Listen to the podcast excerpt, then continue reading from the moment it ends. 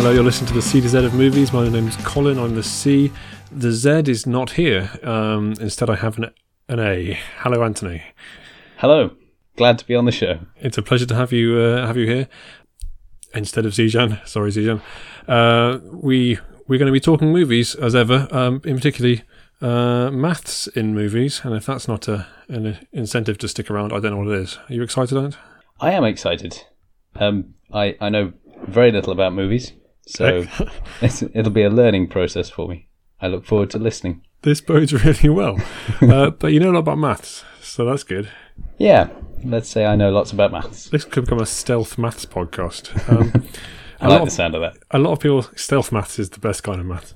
Um, a lot of people say to me, "Your podcast is fantastic. You're one of the great podcasters of our generation." However, it's a shame that only one of the two of you has a maths degree. So we're rectifying that today. Yes, I suspect. I suspect you get a lot of communication along those lines. Almost That exactly. sounds that. plausible. Oh, I fooled one person. Um, usually at this point we do uh, the news, movie news. Uh, however, we are recording a couple of weeks early, so we don't know what the news is going to be yet. So, um, Should we just make some stuff up? well, I think probably, and then we can record some kind of reaction bits, and I can edit it together into something that is realistic. I doubt that. But if we if we claim a few exciting things that are mutually exhaustive, Oh then you can just cut out the bits that aren't true. Okay. Did you see that Robert Robert De Niro had died? To be countered with the exciting news that Robert De Niro didn't die, I, I like it. It's a, it's a strong beginning. Robert De Niro's still alive? wow. I can't believe I missed that in the papers. That'll do, won't it? That's Yep, that's I'm buying it. That's conclusive. Um, if you can just say for me, that's the most incredible movie news I've ever heard. That's the most incredible movie news I've ever heard. Right. Oh, that was very good. Thank you. You've, was- act, you've acted before. I have. I have indeed. um, yeah, we can just cut and paste. Uh, I, maybe I can just, um, in a couple of weeks' time, record the news and we'll be fine. Um, in, in lieu of news, uh, I'm, gonna- I'm going to introduce you to the, the podcast listening public with some exciting film based questions um, about you, about your film experience. And you can answer most of them by saying you don't really watch films, and we'll see how it goes. Excellent. well, first of all, uh, you should probably tell, tell people who you are. Who are, Well- you, An- who are you, Anthony? I, I am an erstwhile housemate of uh, the uh, the Colin Yes. of the podcast fame.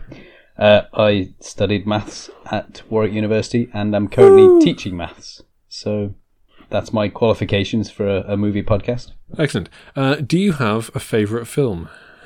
Um, I don't think I do. Excellent. What a what a great answer. Just what that I was hoping would be the answer.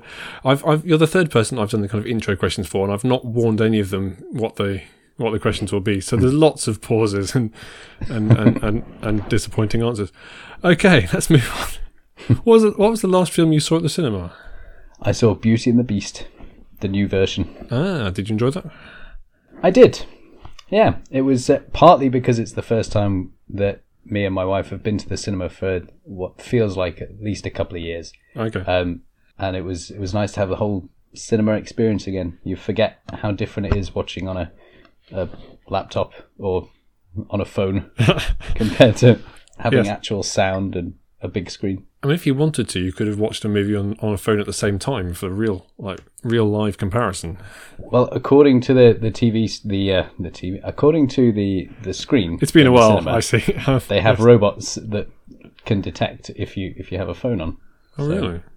Yeah, I didn't see any of these robots. cinemas have got scarier since I was. Uh, I, was I know. there. You, you may, I, I know for a fact that you haven't, but others may have listened to our Beauty and the Beast podcast um, a few weeks ago and Well, since telling you I haven't, Oh, yeah. I have listened to your Beauty and the Beast podcast. oh, there you go. Fact, so I didn't know for a fact. I knew it for a, a lie or something.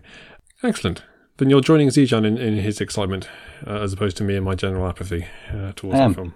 And I'm sure I'm not the only member of the public who is intrigued to discover more about your, your fear of inanimate objects coming to life and the details of when that's valid and, and, and when it uh, when it doesn't necessarily stop you from enjoying most of a film aimed at small children.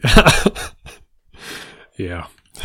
It's, yeah, no, not my proudest uh, proudest personal quality, but it's all I have. Uh, what really worries me is that you're going to be really, really good at this podcast, uh, leading you and Zijan to, to go alone and make the A to Z of movies, which is really what we were aiming for in the first place. That would work better. yeah.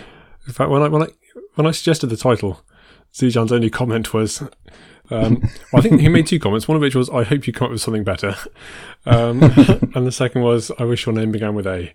Uh, so there you go, rocky start. Um, that was the last film you saw at the cinema. What was the first film you saw at the cinema, if you can remember? I d- I'm trying to think about when that would have been. It was probably The Lion King. Um, It may, it may have been Matilda. I think Oh, it might have been Matilda on a school trip or something like that. That's certainly one of the, the earliest ones that I remember. that sounds plausible. Yeah. Yeah. Is this one of these uh, school things you were supposed to read in the book, but you ran out of time, so uh, go off to the cinema instead? Uh, no, I, d- I don't think it was ever required reading for, for primary school. No. Um, I think it was a towards the end of the Christmas term. Teachers are sick and tired of trying to teach, so they they organise a cinema trip. Flipping teachers. Gotta love them. I, I, I, I fear that I, do. I fear that I do. Um, what film have you seen the most? Oh, a film that I've seen the most. There are some films I think that bear watching quite a few times. Oh yeah, Um, but a film I've seen the most would probably have to be one I own, and I do not own very many films. okay. So it might be something predictable like The Shawshank Redemption, Oh yeah, because I own that one. It is one of my favourite films. it's a great film. My assumption was that it would have been uh, the Lego Movie. Um, Oh, that is that's going to be a close second. I don't know if I've sat through the entire thing um, as many times as The Shawshank Redemption. It's those are the two big films Okay. in in most top twenty lists of yeah, films, right. I would guess. Despicable Me, the Lego Movie. What else would there be? Cars. Cars is a big Oh one. yeah. I don't know. I don't know whether you're you're concealing from the podcast listing public your your your uh, fact that you have children, um, but they might have guessed that from those that list of films. Um, I, I occasionally leave children's movies on in the background and force myself to watch part of them. Yes, I do have small children, um, three and one. By the time the podcast goes out, they might be four and two. oh yeah. Who can say? How slow is my editing process going to be? It depends how many long pauses I decide to put in. there might be ten and eight for all we know. So, So they are they are big fans of uh, the Lightning McQueen movie, as they call it, and um, Minions movie, which Oh, yeah. confusingly is not the same as the one called Minions, ah. but it's the original Despicable Me. Although uh, friends of mine who've got um, a, a daughter who uh, was probably about three or so when she, when she said this was, was a big fan of the horse movie, which turned out to be Tangled.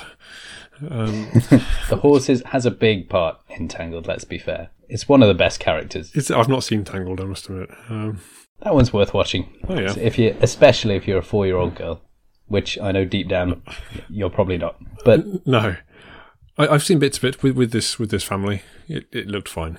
Um, my in-depth review. it's no Frozen. Let's be honest. But Who doesn't love Frozen though? uh, Oh, Zijan's going to be so annoyed the number of uh, uh, cartoons we talked about whilst he's not here. Um, final question. It's in two parts. If there was a film of your life, what would it be called and who would play you? Now, this is the one I definitely ought to prepare people for. Um, what would it be called? I, it depends how it ends, really. I'm not, I'm not sure. yeah, I mean, I suppose if you, if you go on to like assassinate the Queen or something, it's probably going to focus on that. Uh, um, okay, let's call it. Yeah. Well, let's start with let's start with the the the, the, the actor who's going to play me. Yes. I, I think we're going to go with Matt Damon. That's the obvious Okay. choice. yes, no, I, I hear he's been circling the role for a while. okay, yeah, I could, I could, I could, I could see that. I guess he's had. Is he going to have to grow a beard for it? He might. Um, maybe he'll need to, to brush up on his mathematics. Yep. Uh, according to some films I've seen him in, he's he's not bad at that sort of thing. So I'm sure he'll manage. Spoilers. Yes. now, Anthony, as a, as a keen devotee of, of the C to Z movies, you'll, you'll be familiar with our segment Actor Factor. Yes, yes, I am. You will not be familiar with this new segment, Actor Fake-tor. Right? You The one me? time you have two mathematicians on the show, you get rid of the only mathematical word in the title. Of the, ah. I'm sorry. I was looking forward to factorizing something. There'll be time for that later. Um, Excellent. This, this is this is this is basically um, taking advantage of the fact that you don't know much about films to uh, to see if you can recognise the uh, the real actors from the non actors in this list of ten. To subtly mock me with questions that most people would know the answer to. I like it. It's not that. Su- it's not that subtle. um, this is a list of ten people. They're all real people. Some of them are famous actors who are Oscar nominated in the last Oscars. Some of them are not. The ones that are not, Yes. are they actors at all? No. Or are they completely. Like okay. com- completely different. Uh, my aim is to mock you not only for not knowing actors, but also not knowing other things. That's what I'm going for. so if I mix up the President of the United States with an actor. Yeah. Yeah, it, it works Okay. both ways. Um, number one, Ryan Gosling. He's an actor. He's an actor. Good work. Straight He's definitely an actor. I think I've even seen him in things like, I want to say The Notebook. He was in the Notebook. Very good. Yeah. Uh, Bonus points. uh, yes, you get a bonus point. Congratulations. you're, you're winning. I think I'll, I think I'll stop now. No one else has ever played this game or ever will, but you are winning. Um, number two, William Faulkner. I'm going to say he's an actor. I'm afraid he's a. Duck. William Faulkner is an American author that my brother tells me is really famous, and I, re- I wanted to put that to a test because um, I don't think he is, and I th- you, you've proven that right. Thank you. You're welcome. Number three, Tim Farron. I don't recognise the name, but I'm guessing he's an actor. I'm afraid he's the leader of the Liberal Democrats. Um, so Uh. I stand by my previous statement. Uh, number four, Mahershala Ali. Now I just don't know what to think. No, no, that's fair. Um, give me a clue. Gender? It's, it's a man. Okay. Um, I'm going to say actor. Correct. He uh, he in fact won Best Supporting Actor at the most recent Oscars. He's the horse in Tangled, I believe. That's right. He plays he plays a lot of animal roles. Um, he was most of the Jungle Book. Number five, Ed Sheeran. Uh, no, he is not an actor. Correct. He's a, a award-winning musician uh, who had the 14 of the top 15 singles uh, earlier this year. He does guitar type stuff. He does he does do guitar type stuff. That's right. That's a safe bet, there, to be honest. Yeah, no, he plays the piccolo. That's his. uh, number six, Ruth Negga. Never heard of her. So she's probably the leader of a, a leading political party. I'm going to say she's the next prime minister. Oh yes, That could be true by the time the podcast goes out. I, I can't say that it's Who not true. Uh, it's It's a wide open election. it is. She is an actress, but who knows? She could be. Uh, she could be the next prime minister. Casey Affleck. Oh, sneaky. Mhm. Uh, I reckon she's an actress. I'll give you that. It's a man, um, but it's uh, but he is an Did you say. Casey? Casey. C A I S E heard Katie. Ah, Uh, fair enough. we're, we're getting there. Richard Starkey. Richard Starkey is a Beatle. Correct. I knew if I banged on about it for long enough. Richard Starkey is the real name of Ringo Starr. The second best drummer in the Beatles. Exactly. Number nine, Emma Stone. Uh, she is an actress. Possi- Am I supposed to say actress, or is that massively anti-feminist? As long as the Academy Awards keep saying actress, I think you're on safe ground. They, they gave her As long award. as they're actually female, as opposed. to... Yes, as opposed to Casey Affleck. Um, yeah, she, in fact, she just won Best Actress. Does she do Harry Potter? Uh, no, you're thinking of a different Emma, uh, who's ah, what's her surname? Oh dear, she's the one who was in Beauty and the Beast. Um, she's Yeah, incredibly famous. Oh, I can't remember think of her name. This has backfired horribly Watson, on me. Emma Watson. Thank you. Yes. Google has her just above Emma Stone. Yeah, there you go. Uh, Emma Stone was the lead in La La Land, um, and among other things. I have not seen it. I heard poor reviews on it on some podcast I listened to. Really, C to C to Z, something. Like that. Yeah. we, we, we, we, we had our qualms, but I think overall we enjoyed it. Um, Hmm. I'm, I'm sure I said good things about Emma Stone because I spend most of my time saying good things about Emma Stone. But you didn't like the singing. I didn't like the singing. No, sorry, Emma. I thought um, Emma Watson's singing was rather better. Number 10, Johan Vaaler. That's not a real person. It is a real person. Um, is it perhaps uh, uh, not an actor? You're correct. He is the inventor of the paperclip, Ah, therefore a very famous man. do you know any any of the backstory here? That- It might be worth a Um, tangent. yeah, so so Johann Vaaler, he had all these these different sheafs of paper, right? And he was thinking, how can I keep these things together? I see where this is going. And then he invented the paperclip. Wow. I may have cut out some middle bit. Uh, he was in, he was Norwegian. He was the office manager of Bryn's Patent Contour in Christiania. Interesting. Yeah, It uh, see, it sounds a lot like the story of the man who invented the the coat hanger, oh yeah, who uh, apparently was a member of a small company who made things out of wire, and yet the coat hanger was not one of the things that they made out of wire. It Okay. was something that he made in a fit of pique one morning after arriving late and not having anywhere to hang his coat. Yeah. So he did that technically on the clock, but before getting started with the rest of the job. And the coat hanger was the one thing that became ubiquitous, and pretty much hmm. everything else that the entire company ever made, no one ever remembered again. Well, there you go. I've I've Yeah. learned more about coat hangers than I thought I would today. Mr. North of Connecticut, apparently. Unknown to Johan Vaaler, a more functional and practical paperclip was already in production in Britain. Mm, I'm now starting to doubt whether he actually was the inventor of the paperclip. anyway, we had some we had some fun with Actor Fake-tor, um, sort of. I wasn't really keeping track, so let's say you got um, ten out of ten. Good work. That sounds about right. Sounds plausible.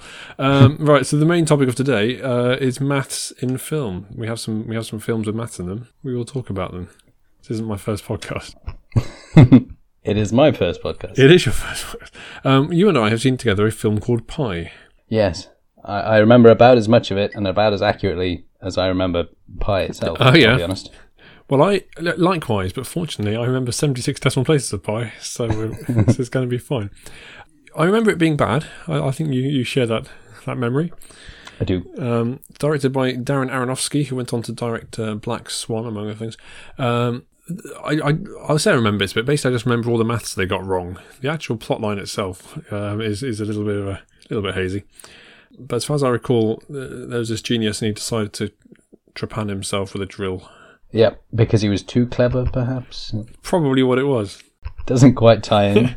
You ever have that?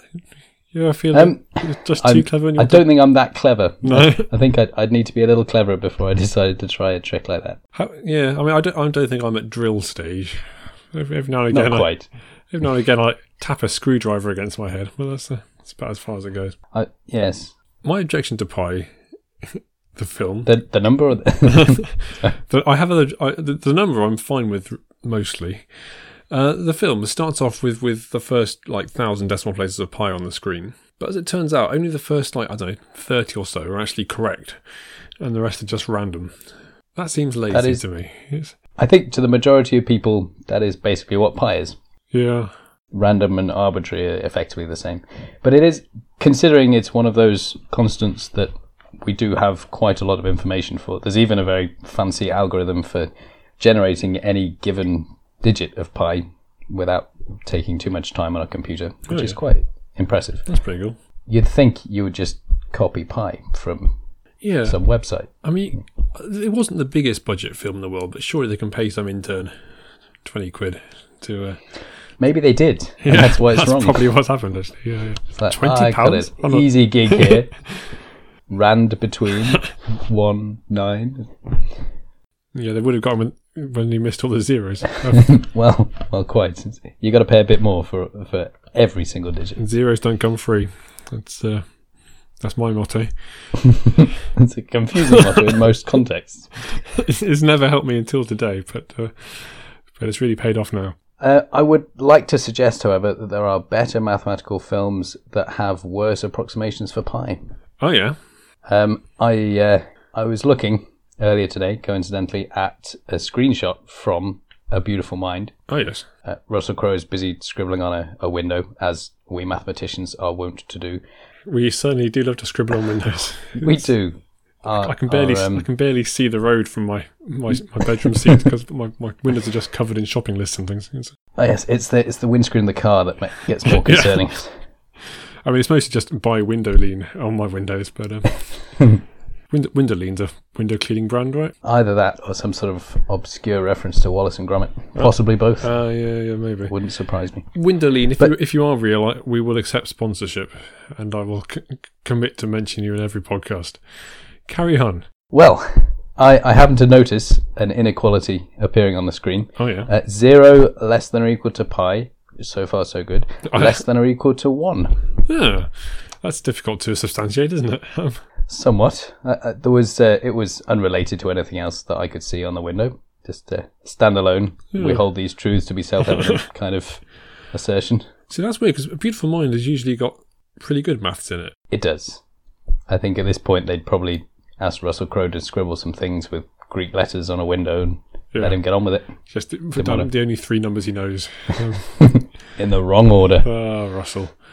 Yeah, no, so for people who haven't seen Beautiful Mind, um, well, firstly, you should. It's great. Uh, it's Russell Crowe playing John Nash, um, uh, an economist, a mathematician who, who uh, suffered from mental illness and, and, hallucinations according to the film, although I think they, uh, they maybe um, simplified the hallucinatory aspects of it slightly.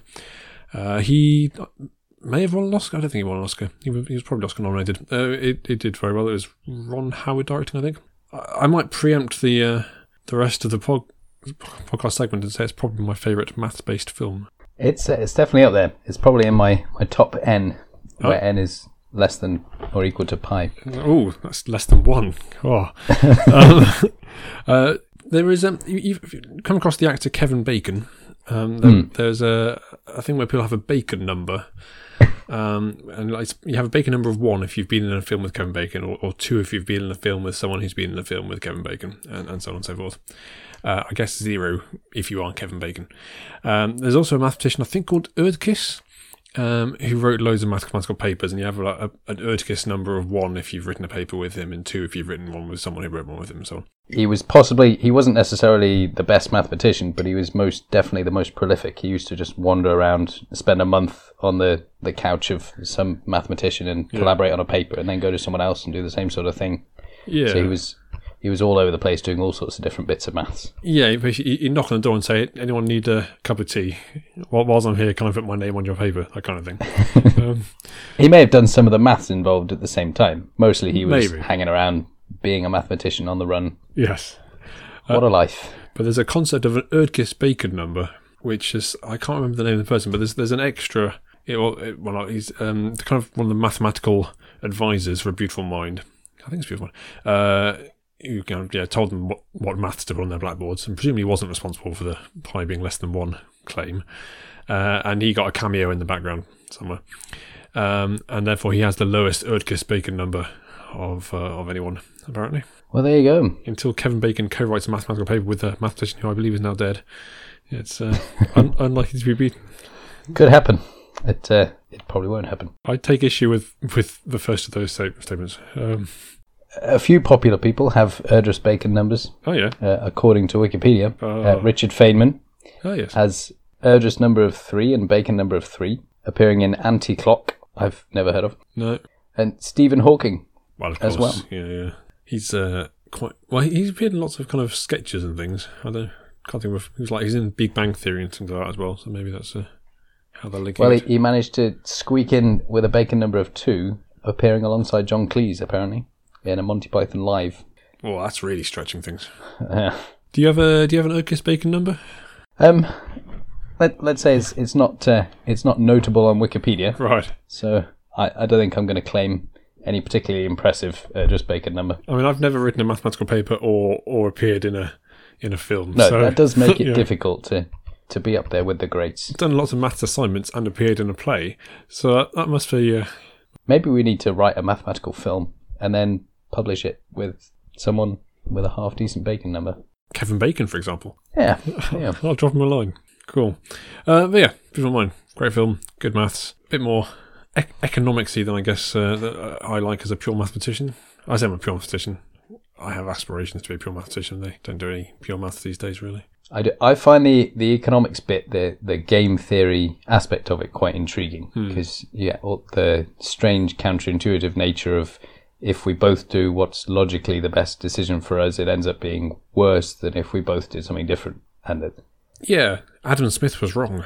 Um, although it seems to me that I, I, imagine the film has made this slightly more simplistic than reality. Basically, it's just isn't it nice when we all get along? Let's um, look out for each other, and things are things are good.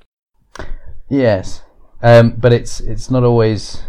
Yes, as you say, it's not always that simple. But there's all sorts of interesting situations you can contrive where the obvious thing ends up being a, the suboptimal decision, which is quite yeah. There there have been roads oh, yeah. closed while maintenance was was done in various cities in the road in the in the world, um, and while the road was closed, traffic conditions in the area actually improved significantly. Okay. Because there are similar sorts of mechanisms at work in road systems as there would be in economic game theory.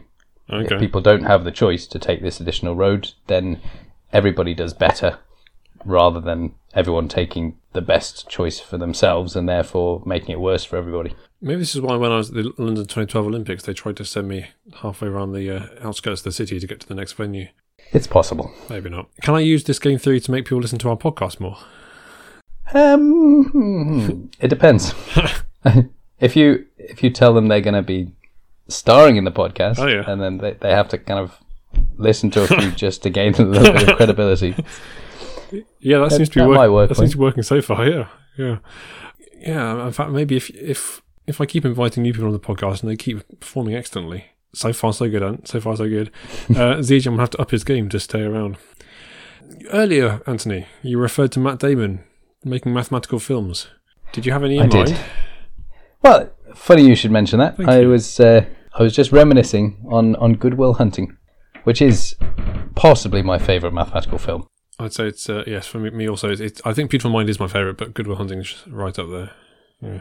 Tell tell tell the good people about Good Will Hunting, Anthony. Well, in essence, we have a chap who is very, very bright, not just mathematically, but a sort of bit of a freaky genius in lots of areas, and is content to spend his life working as a janitor in a university um, until he is uh, forced to confront the massive opportunities he could have for himself uh, by uh, an eccentric and um, somewhat troubled uh, mathematics professor and a psychiatrist As played by uh, the late great Robin Williams. Yeah, Indeed, they they make a great a great duo. they do. Um, Matt Damon and Robin Williams. This is the, if you're really smart, the alternative to drilling yourself in the head is to is to go and see Robin Williams. It seems. I think he made the right Seem call. to do the trick. Yeah, So I think it's a great film. I think fantastic performances from from everyone, from Robin Williams in particular, um, and a great a great script written by Matt Damon and Ben Affleck, who weren't really known at all at the time. well, they very nearly didn't manage to make the film at all. Oh yeah, I believe one studio wanted to to buy the script and cast Brad Pitt instead, or something like that. Oh, yeah. I may have got the the details wrong. And they said thanks, but no thanks, and managed to to sell it to somebody else who was going to star the people they wanted to star. It shows remarkable confidence. Um, It does. Sylvester Stallone did the same thing when uh, when he was shopping Rocky around because he was basically It took him a long time to find anyone who would cast him. Yeah, well, he was basically scraping around and he said, "Well, someone tried to buy it." and he said, "No, you can't have it unless I'm in it."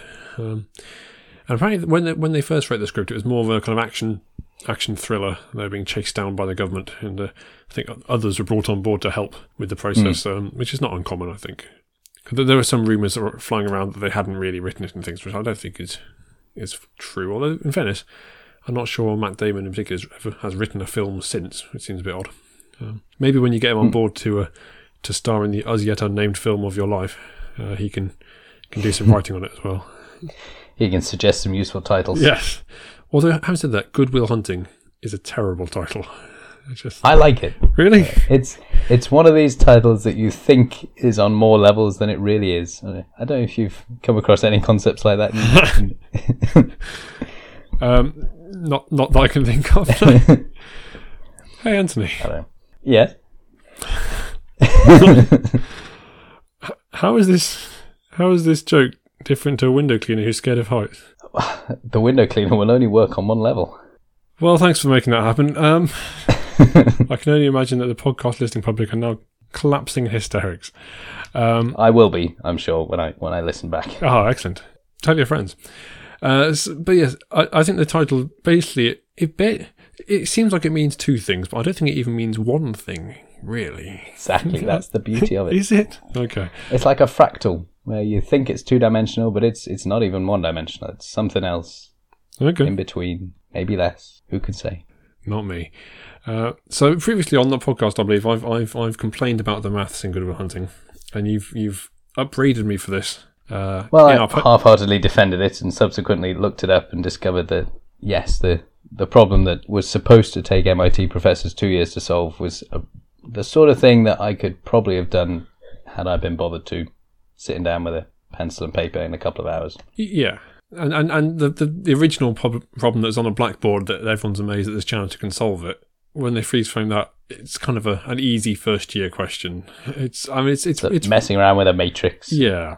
So it's real maths, just about, but it's not kind of crazy who's who managed to solve this maths. But in fairness, I think it's quite hard to, to represent what real maths and a real maths problem or a real maths solution or proof would Yeah. look like. Not really the kind of thing you can do as a vigilante on a blackboard in a corridor. No, here's, here's my 32 page proof that I've written on this blackboard.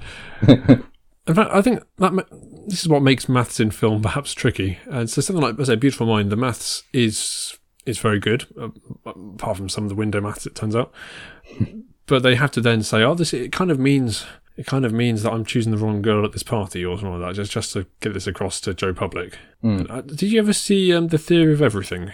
I haven't. It's one I want to see, but I haven't yet. Oh, you should check that out. That's, that's good. Um, the Life of Stephen Hawking. Uh, It's played by uh, Eddie Redmayne, who won an Oscar for it, and, and Felicity Jones playing his, his wife. But uh, it's physics rather than maths. So, and, and since only one of us has seen it, I won't, I won't dwell on it. But um, but in that, again, they're trying to look at uh, Stephen Hawking's uh, great breakthroughs and his great um, discoveries in physics, or his theories in physics. Um, but they have to try and make it into a kind of a, an allegory for faith versus science, or, or or even almost saying, oh, it's all about going back in time, which is kind of like if we could go back in time to before you had motor neuron disease, which is, I can see why they've done it as a framing device for a film. But it, if I were, if I knew anything about physics, I'm sure I'd have been uh, more disappointed than I was. Yeah, I think that there's a, a disconnect often between what's really going on and the maybe the actual facts of the story you're portraying and the, the narrative you want to put to it. And if you want it to be a compelling film, you need to have a compelling narrative. It's got to have a story that you can be hooked into. And if the maths of it doesn't quite fit with that, you have to tweak it to Yeah. make it fit. And so yeah, And it- so something like Good Will Hunting, whilst I think the maths is is facile, the storyline is not about maths, is it? It's it's a uh, much more personal story about relationships and about this guy's ambition and Mm. And in fact, the the human element of doing the maths, the especially the scene, I, I don't remember the name of the the chap who plays the professor, but I think it might be Stellan Skarsgård, but I could be wrong. well, there you go. Uh, when he is uh, working on a maths problem with his, his new protege, and they're they're sitting there staring at a blackboard, and one of them gets up and grabs the chalk and does a bit. The other one grabs the chalk and does a bit. That sort of thing. Yeah, it happens Yeah. on an almost weekly basis in some of my um, further maths A level lessons, and it's great fun. I can sit back and watch these bright sparks, uh, busy working on problems collaboratively, and you see that. You know, people can often think maths is a a dry or lonely thing to be to be working on a, a lonely pursuit Yeah. but it's most exciting, I think, when you're both of you are sort of engaging in a, a problem and seeing it from different angles. And one person has an idea, but they don't know how to put it into the problem. The other person can take it and run with it, and all those sorts of things. Yeah, kicking it back and forth, and and it's some of the great mathematical discoveries have been so things like I, I read um, the book uh, about Fermat's last theorem, which was solved by Andrew Wiles, and yeah, that was kind of well, part part of the reason it was solved was based on kind of conversations in a coffee room with people who, in fact, weren't even mathematicians, but kind of just um, they were working in I can't remember what the field was, but some of the scientific field, and kind of gave him an idea and Well, very much as as House is wont to do.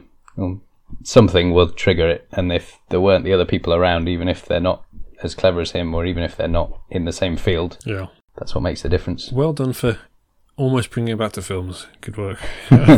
It's TV. It's close It's enough. getting there, isn't it? So you have seen the Imitation Game, I believe. I have. Um, so starring Benedict Cumberbatch as, as Alan Turing, who let's let's co-opt him as a mathematician. That's that's fair. Well, they yeah, the uh, creator and the modern computer, effectively. Hmm. So it's all- about uh, decoding the Enigma machine. I, I've not seen the film Enigma, um, which is maybe about twenty years before that, which apparently was heavily criticised for being very unrealistic and more, more because it had Americans winning the war than the, the mathematical content being wrong. I think. But, Can't be having that. No, no. I mean, in fairness, they, they did win the war, but not in that not not not in that respect. We we got that one. Um, yeah. What do you think of uh, Imitation Game? Um, I liked it. I uh, I found it intriguing, sort of, to get an insight into. You know, it may not be a, a perfect representation of what that Yeah, uh, world was like, but the the clash between the work that was being done and the day to day lives of those people and the impact of it that was an interesting uh, perspective that I hadn't thought of before. I like I'd seen um, James Grime. I don't know if you've come across. He's a mathematician Oh, yeah. who does various YouTube things, and his big thing is um, the Enigma machine and Bletchley Park, and he he takes around the the machines and does talks on them. So I've I've seen a talk by him oh yeah, and he, he was he was impressed by the Imitation Game. Okay. So I, that was that was enough. I thought if he knows what he's talking He about. He yeah. went through all the the clever stuff to do with how you break the code. I also liked the fact that the code itself, when they broke it, it wasn't enough just to have the clever mathematics. Yeah. They needed to combine it with the human element of you know, this machine will give you any letter whatsoever when you press a letter, apart from the letter itself. Yeah. There's one little flaw that you can use, and then the fact that chances are somebody, some remote corner of the German Empire, will send the same uh, weather report every morning at the same time. They'll write Heil Hitler at the end. You can make use of the human aspect of it to crack into the mathematical code itself. The uh, first time we've had Heil Hitler said on the podcast. Um, uh, might might change our rating. Um, might bring in a whole new audience. Who knows? No publicity is bad publicity. One of those things. Yes, no, no such thing as bad press. Uh, I'm I'm sure. We'll find out. Yeah, I, I don't. That's how we test the theory. This is the edge case. Um, let's let's leave it for now. um, and if we suddenly get a huge huge audience swell, I might might cancel the podcast because I don't not not really not really comfortable with that. Um, yeah, I thought, I thought Benedict Cumberbatch was very good. And I think it was around the time he was getting a little bit overexposed. So everyone loved him in Sherlock, and I think he's great in, in that. But um, he started doing lots of things, did Hamlet around the same time, I think, and the reviewers started getting a bit sniffy about him playing socially awkward geniuses uh, all the time. But in fairness, he played it quite differently to Sherlock when he could have just done the same thing. There's enough similarity that I I would find it difficult to change the role completely. But I didn't see Sherlock in it at all. I saw a different person. I think that's fair. Yeah, no, I, I agree with that. Um, yeah, no, I, I think um, it came out not long before the Theory of Everything, and I think they're both slightly flawed in terms of the, the, the narrative structure, but um, both kind of had some fairly sharp character twists at times that didn't quite play true. But uh, overall, yeah, no, I I enjoyed both of them. I think I probably just about preferred uh, Theory of Everything, so I, I would recommend checking that one out. Uh, a film that I am confident you won't have seen, um, because why would you? Um, is the film The Number 23. Uh, I mentioned it way back in the first ever podcast we did, uh, me and Susan, uh, in our Jim Carrey segment. I mention it again just to remind people that it's absolute garbage um, and, and make sure I not. believe this is a more a numerology than a maths film. Is that right? Yeah, I, it was in Wikipedia's surprisingly short list of maths films, um, so I thought I'd grab it. But uh, yes, the, the idea is this man is being followed around by the number 23. Not not like in a big costume or anything. Um, although, having said that, I've now lived at two houses that are number 23, so maybe this is happening to me. It's possible. It's also possible that small numbers appear quite often in lots of context. No, I think we can rule that out. Fair enough.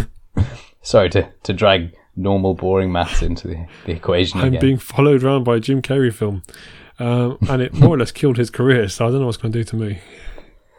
Anyway, um, the only Uh, maths film I, oh, I have two more maths films on my list. Do you have any more maths films on your list? Well, I'm gonna put I'm gonna put in a plug for Twenty One. Oh yeah, Have you have you seen that is one? this the one about counting cards and things? Yes, I- Kevin Spacey is the uh, the MIT professor who recruits some students, and it's it's interesting in that the the whole counting cards, making millions seems glamorous until you put it into a movie, which Right. is kind of the opposite of what you often have. Okay. Um, and you you see the the nitty gritty, the everyday, how you make money at something where most people sit down and you know you don't leave emotion at the door when you go to a casino. You go for a good time, but these guys were not playing with their own money. They were having to follow exactly the the rules that they had dictated. They couldn't. Um, they had to obviously count the cards, which makes it difficult to relax and enjoy yourself. And they weren't making a huge amount, and most of that was was going to old Kevin Spacey, who was running the whole deal in the first place. Okay. But it was very well done. I liked it. It was intriguing. It had the right mixture, I think, of the human element and the enough of the the maths of what was going on to to interest we old mathematicians. I've not seen it, but um, I will. I, I, think I've seen it come up on Netflix before. I could be wrong. So uh, I did. Worth a look. I briefly uh, owned the book.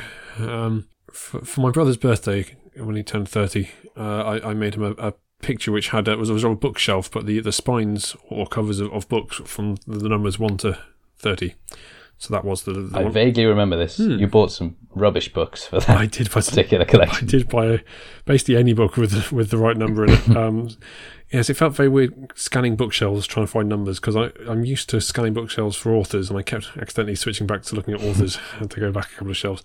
Anyway, I had 21 um, for that, but I think I got rid of the book at some point because uh, how was I to know it might be it might be good. Um, uh, I've also got the Man Who Knew Infinity, which is um, the story of I'm going to pronounce his name wrong, R- Ramanujan and, Yes. and uh, G.H. I've Hardy. heard of the film, but I haven't watched that. There's a lot of exciting stories surrounding them, so I'd be intrigued to see the film, but I'm afraid I have not. Okay, yeah, it's um, it was not didn't have massive um, profile. So it's, it stars Dev Patel as Ramanujan and um, Jeremy Irons as G.H. Hardy. And G.H. Hardy's a mathematician I've got a lot of time for. He wrote a book called A Mathematician's Apology, which um, I recommend. Which is basically explaining why he does maths and what what, what he thinks maths. Uh, what, what its position in the world is. Uh, the film itself, it's it's fine. It's a little bit paint by numbers, I think. In that kind of you get the classic. It, it, was a um, was an Indian he's brought across to this country and so there's a lot of kind of fish out of water. Uh, he doesn't fit in with the Cambridge Dons and you can kind of predict where it's going a lot of the time. But it does it does throw in some of the maths and some of the, the,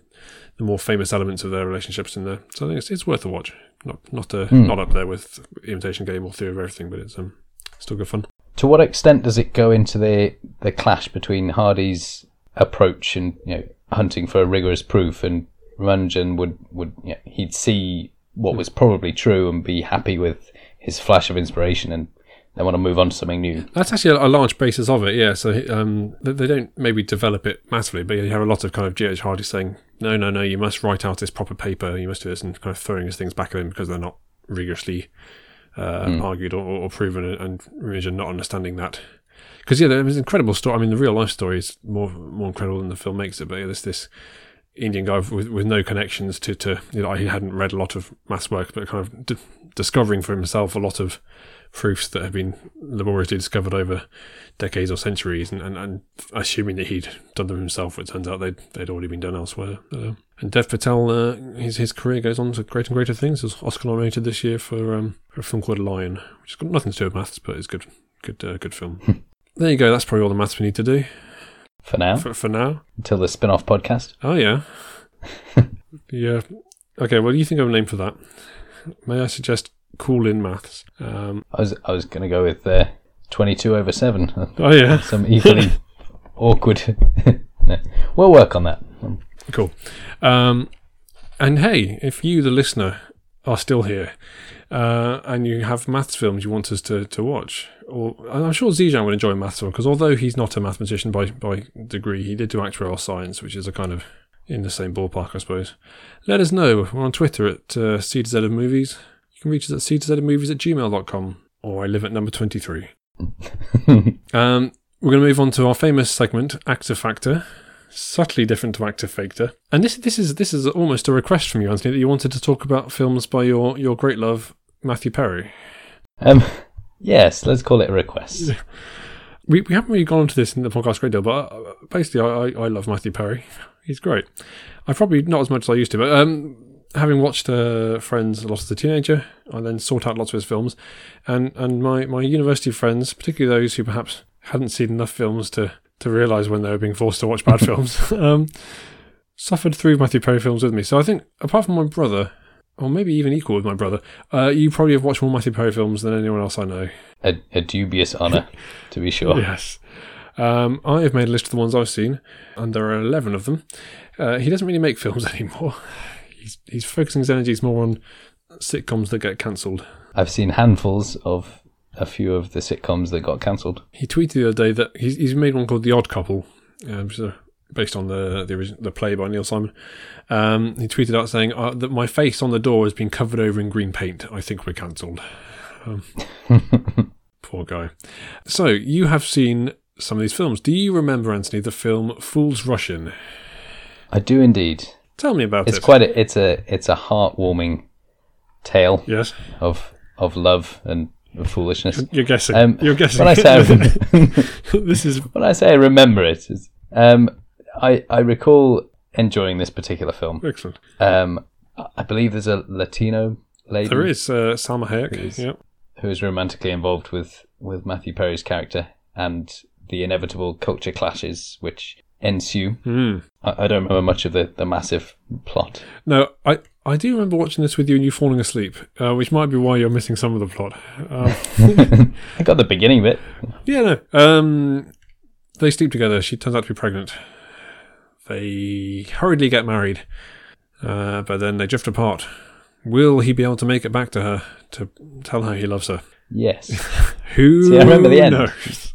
Oh, Yes. I misremembered. Yes, no, you're right. Uh, Yes, you're right. Just thought I'd leave some spoilers for the audience, but no, that's you're right. That's exactly what happens. Um, in the rain, in classic sitcom style, one of his better films. The bar, it seems, is set fairly low. Do you remember the film Three to Tango? I do. Excellent. Tell me about that. This one was a rather different story to to most most films ever, probably. Yes. Um, I I quite enjoyed it.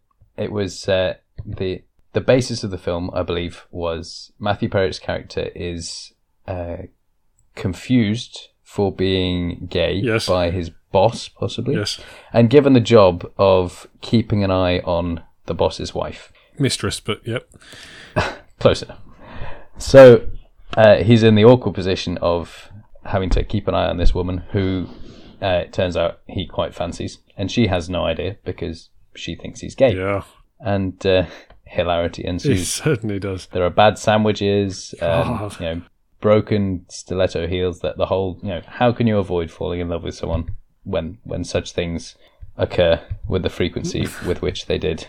This, I must admit, for a long time, this was my favourite film. I- Um, I still have a, a, a, a very big soft spot for it. Um, that, yeah, I, like most of his films, it's it's not uh, not necessarily held in wide regard by the by the movie going or the public or, or critics or indeed himself. Um, I did I did once see a quote from him where he's saying, "I'm under no illusions. Uh, my films are the kind of films where at the end they kiss and the camera pans out to show the whole city." Which is the What's wrong with those? which is the ending of Three to Tango. so, so I think he is explicitly saying it's not very good, but I disagree. Uh, have you seen The Whole Nine Yards? I have. In fact, that's one of the few films with Matthew Perry in that I have subsequently rewatched. Without me? Indeed. well, yes. Uh, I believe. I believe I even uh, watched it with my wife. Oh, yeah. That's there you go. that's how unashamed I was. I, I quite enjoyed it. I believe the whole nine yards was the one with the dentist it was the one with the dentist. and a mafia confusion thing. There's gangsters involved. There are. Uh, Bruce Willis is, is Jimmy the Tulip Tudeski, uh, who's a hitman or, or some sort of mafia type person. The late Michael Clarke Duncan is uh, is in it. Um, it was so well received that it got a sequel, The Whole Ten Yards. which was which I have not shown to my wife. No. And it's not quite as good. It's certainly I wouldn't say you know a ninth better than a, the whole nine yards, which I, I'd say is what the title would lead you to believe. yes, inexorably improving. Um, again, I've seen an interview with Matthew Perry where he explicitly said that was a bad film, um, and on that one, I find it difficult to disagree. Uh, yes, it was it was pretty horrendous. I saw it in the cinema with uh, two friends. We were the only people in the screen, which was good because they hadn't seen the whole nine yards, so I could explain the plot to them without uh, anyone getting upset. I know that you have seen A Night in the Life of Jimmy Reardon because I think you once watched it by mistake when you were trying to watch Jerry Maguire.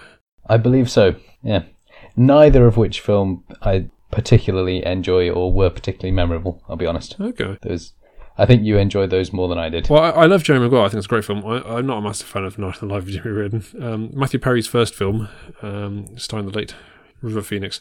No, in fact, that, that's a bad film. But Jerry Maguire, I think, is great. Probably shouldn't put it in the in the Matthew Perry segment. When when when, when, you come back, we can talk about Tom Cruise uh, films. No, Sure, I'm going to need uh, I'm to need more than uh, one segment to talk about Tom Cruise films one of these days. that seems reasonable. A six episode arc of uh, Tom Cruise. we might, have, you've probably seen Almost Heroes, possibly. Yes, this was the the Lewis and Clark Mm. um, comedy comedy romp. Let's call it. Let's call it a comedy romp. Someone's got to. I enjoyed this one actually. I don't know. I, I don't know if you'd heard of Lewis and Clark before you started marrying Americans. Um, No, it's something that came after the marrying Americans phase. yeah, They're, they're big in America apparently, but they're uh, huge. they they did discover quite a large chunk of the country. Yeah, all sorts of obscure places you go to, the middle of a big national park. And, well, this was Lewis and Clark because no one else knew about it before. Must be quite easy to discover things that nowhere else has been.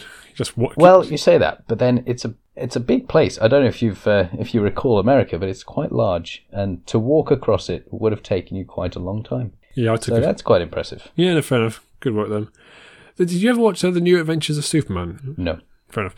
It was it was it was what it sounds like, but it, in this country it was called the New Adventures of Superman, but in America it was called Lois and Clark. but the reason they didn't they didn't call it that over here is because no one knows who they are. Um, it would have gone over our heads just like Good Will Hunting it would continues to. yes, we'd have said this title means nothing, or slightly more than one thing. I enjoyed uh, Almost Heroes, but yes, they basically the the idea is that the, they play two explorers who got there just before Lewis and Clark. Um, so Matthew Perry with the late Chris Farley. I think it was Chris Farley's last film. Uh, there are more on this list. Um, Serving Sarah, or possibly Serving Sarah. The film is not consistent about her name, how her name is pronounced. Uh, it's terrible. Um, she's out of control. Not very good. The Kid. I enjoyed The Kid. I recall the kid being uh, sold to me as a Matthew Perry film. yes. when uh, in reality Matthew Perry has let let's uh, generously call it a bit part. Yes. Uh, I think he has maybe two lines, um, and they're delivered from behind a, a huge fake beard. Um, Well, you say fake beard. Maybe he grew it for Yeah. the occasion. maybe. Maybe he spent eight years. Maybe he's half Hungarian and therefore grows immediately to, to steal a line from Scrubs. The other, Numb and Birds of America are both on this list. Uh, I've seen them once each, and if I've only watched them once, they, they must be bad. uh, did you ever see 17 again? I It, it would have been I'm after we graduated, so you would have had to have chosen to do it of your own free will. I I think I remember it coming out and not watching it. Oh, yeah. So possibly possibly I never have.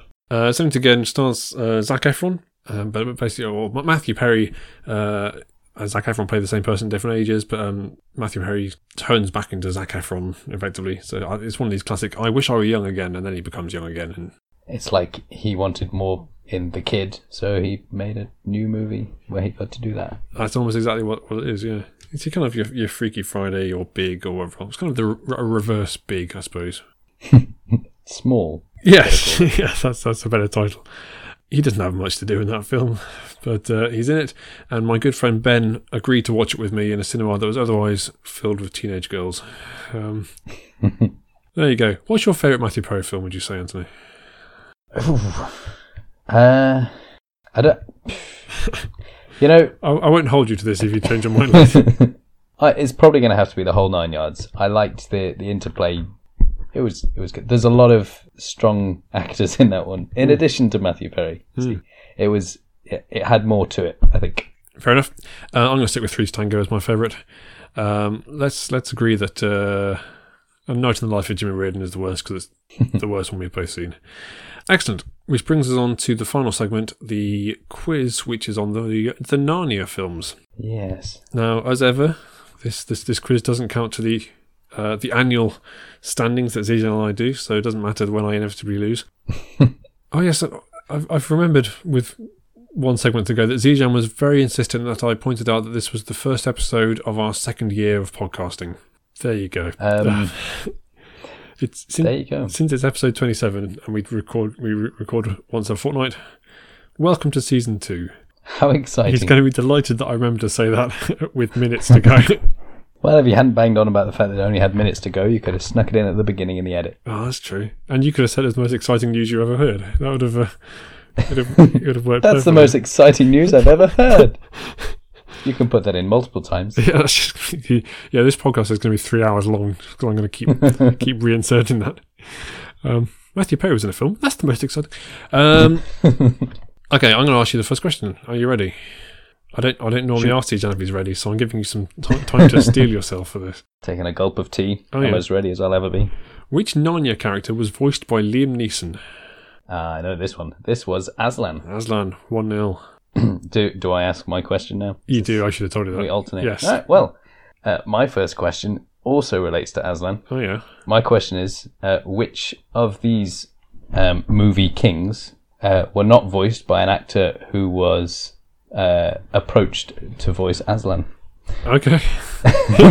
was it King Leonidas in 300, Right. or King Agamemnon in Troy, or King Mufasa in The Lion King? Right. Uh, One of those was not uh, a possibility for the voice of Aslan. so I Which one? think King Mufasa was James, James Earl Jones. Uh, the first one was probably Gerard Butler, uh, but might not have been. I when I was reading Wikipedia today, I did read about the person that was approached to play it and then got kicked out. Um, I am going to say they never approached uh, James Earl Jones. I'm going to say it's not Mufasa. Well done. Oh yes. They they approached Gerard Butler and Brian Cox, who was Oh, yes, Brian Cox. Yes, yes. Uh, one all. Uh, in the film Prince Caspian, uh, the title character is the heir to which throne? Um, feels like a trick question. Oh yeah. Um, the, the presumably the the throne of Narnia, Um, but this was King. Well, what was his name?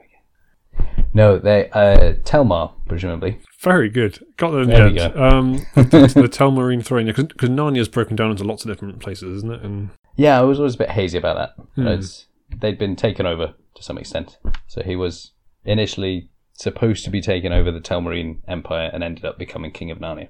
uh, yes, he did, didn't Yeah. he? There you go. Uh, two one. See if I can pull level. Okay, well, um, all three of the books the Narnia films are based on begin with a sentence that introduces the characters of the books. Oh yeah. Uh, I'm wondering if you know how the first line of the Voyage of the Dawn Treader ends. I'll give you the beginning. Okay. Okay, there was a boy called Eustace Clarence Scrubb. And he almost deserved it. Nicely done. I, I do remember that line. That's a good line. To all, uh, your question three. Uh, the Voyage of the Dawn Treader was mainly filmed in two countries. Name either of them. Um, probably New Zealand was one of them. Uh, very good. New Zealand and uh, Australia was the other. Ah, well, there you go. Okay, and uh, 100% so far. This is very good. What's your uh, Question? three? Yep. Okay. Um, in The Lion, the Witch, and the Wardrobe, this is a mean question. Okay. Which which of the child actors was the second to go through the wardrobe? You, you want the actual name of the actor? Or you can tell me which. Yeah, well, you see, it's important that it's not just the character for reasons that will become clear. Okay. Intriguing. Okay. Um, second to go through the wardrobe. Well, uh, so I've, I've read the book many times, um, and in the book it's Edmund. So I'm going to stick with Edmund, and you're going to tell me how It is I'm wrong. Edmund. Okay. However, the the child actor was actually Anna Popplewell, who plays Susan, wearing Edmund's trousers because he wasn't on set that day. Oh, very good. Um, How you didn't know that? Yeah, Anna Popplewell was the only one of the uh, the cast I could have named, so I really should have just said her name. Uh, my brother has seen her in, in, in reality because she went to Oxford University. So he walked. In fact, I have seen her. I walked past her on uh, Magdalen Bridge once. He pointed her out. how exciting! And there you go. I still got it wrong. Sorry, Anna. Maybe she doesn't look enough like Edmund. No. Um, okay, your question four. Um, the Lion in Which Wardrobe won one Academy Award. What was it? We can. I can ask mean questions too. Um, I can display my ignorance of the Academy Awards. I suspect they have things like Best Picture. That sounds like one they should have had. Okay, they do have that, but but it wasn't won by this. I'm afraid. Um, it won Best Makeup. Oh, Although interestingly, since they since it won that, the uh, the award is now Best Hair and Makeup. So how times change. someone had really great hair. Yeah. And they just had. I must admit, the one thing that put me off, uh, because obviously it's a it's a remake of a, uh, in a way, it's a remake of a film that's already been done. The the classic BBC adaptations. Of course. um, that didn't feel the need to add in extra scenes like being chased on ice by wolves and whatnot. I I didn't like all the makeup that they put on Susan's character. Well, It seemed a bit overkill to me. the uh, the Academy disagrees with you. they thought it was amazing. Apparently, who's making these decisions? Question four: What is the name? This is this is not the three films that have already come out, but the one that's uh, about to. oh yeah. They're planning to. What is the name of the enchantress who keeps Prince Rilian under her spell in the silver chair? Ooh, asking about films that don't exist. Um, but in fairness, I again have read this several times and seen the BBC adaptation several times. Uh, so I, it's going to not be the same. So she, she was called like Jadis or something, wasn't she? Before uh, she's probably not called that. but I got nothing else, so I'm going to go with that again. believe I believe it's a different person. I don't think it's supposed to be Oh, is it? Okay. the same. In which case, I got nothing. Anna Popplewell. Nice try. Well, it, it's a bit of a trick question. Um, Oh. she's not given a name, um, so you can have half a point. You're mean. Um, she's referred to, or she refers to herself as the Lady of the Green Kirtle, as you may recall. oh, and there's a competition to name her. There is a competition on Narnia.com because they would like her to have a name for the film. I I did read that. Yeah. Okay. So if we all vote Mavis, maybe the Enchantress will be Mavis. I'm voting Colin. that be exciting? Mavis was Give my. Mavis was my grandmother's name. Maybe I'll join you. Okay. If they get far enough back with their pre prequels, Yes. eventually there might be a King Cole, possibly. Oh yeah. I understand Archenland had a had a Cole at some point in the distant past.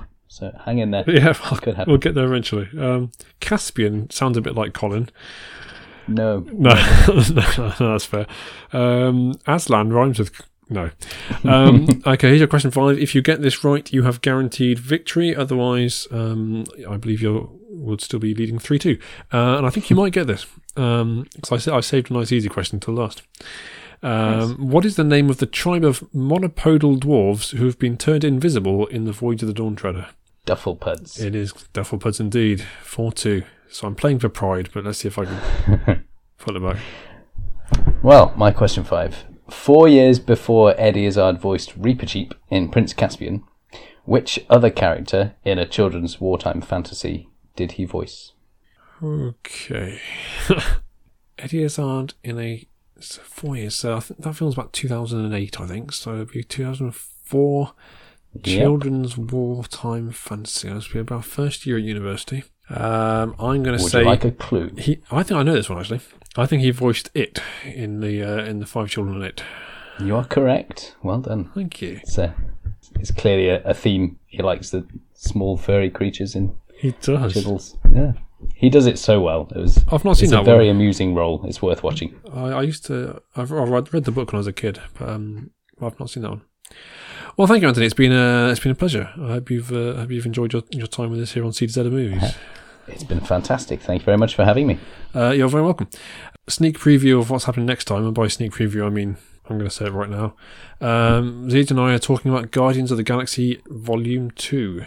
Uh, who knows what else we're going to talk about? Because letting you in behind the curtain, listeners, we've not yet recorded the episode before this one, so um, it's all very confusing. Mess with everybody's heads. I don't know what's going on.